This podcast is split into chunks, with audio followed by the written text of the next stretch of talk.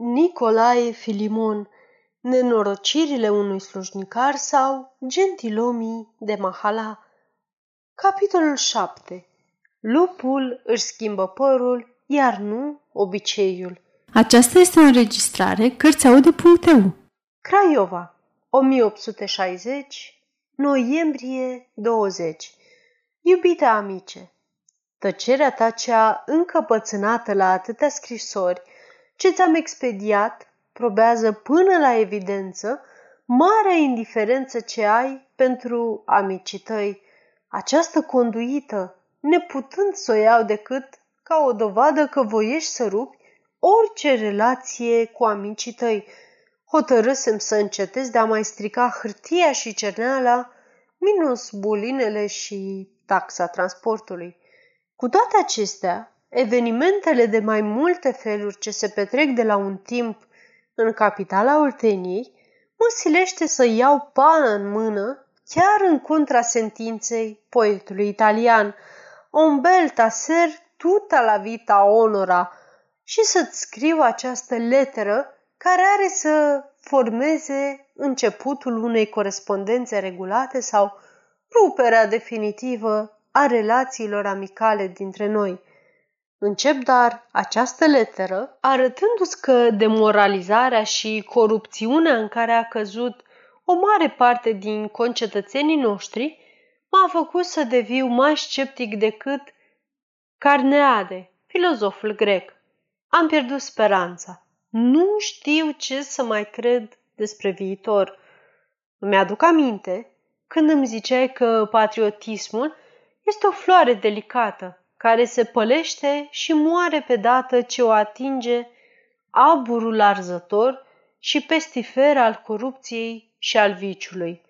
Îmi aduc aminte iarăși când făceai analiza acestui sacru sentiment. Privește pe românii din ziua de astăzi, îmi ziceai. Unde este temerea de Dumnezeu, amorul de dreptate, modestia și lipsa de egoism a părinților voștri? Unde este devotamentul lor pentru patrie, acel izvor nesecat al tuturor virtuților, prin care își apără țara de cotropitori? Unde sunt capitanii lui Mircea și Mihai, care, după ce luptau caleii la Rovine și la Călugăreni, se întorceau la vetrele lor pline de întristare, că n-au lucrat de ajuns pentru fericirea patriei lor. Atunci, țara era respectată de străini, iar românul ridică cu mândrie capul.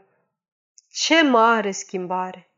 Astăzi, nobilul nu se mai gândește decât la viața de sardanapal în care trăiește și caută plăceri noi în moliciune și desfrâu, fără să gândească cât de puțin dacă mijloacele prin care își procură acele plăceri sunt oneste sau nu.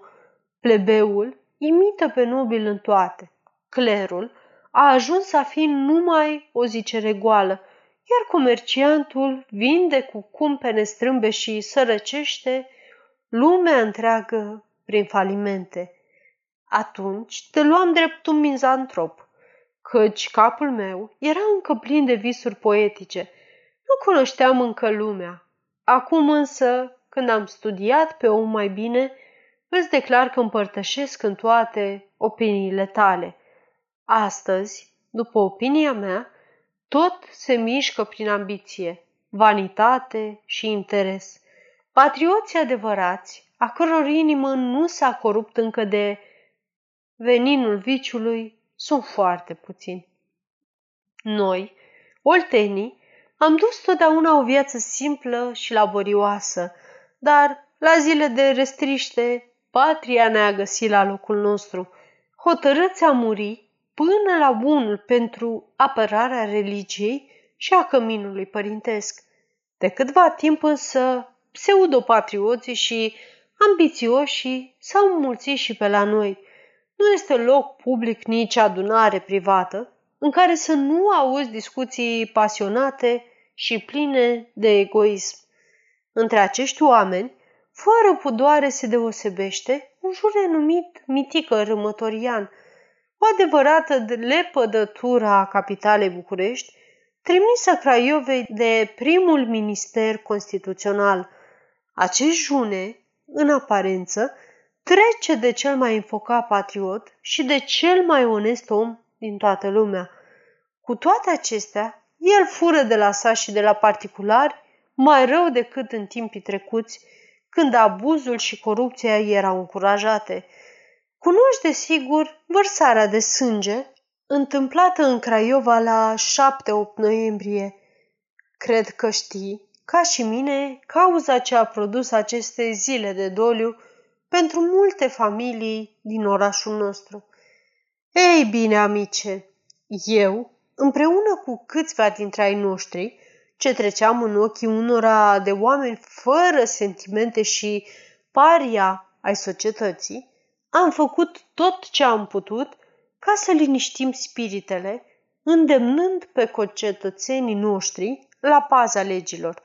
Dar pe când credeam că vom fi susținut de liberali despre care îți vorbi, aflarăm cu destulă mâhnire că cea mai mare parte dintre dânsii își fumau țigările și își sorbeau ceaiul la Hotel Minerva cu cea mai mare liniște, iar mitică rămătorian, căpetenia lor, gusta plăcerile amorului în brațele unei slujnice din hanul lui Chir Panait. Afecționatul tău amic, Arcadie Rasolescu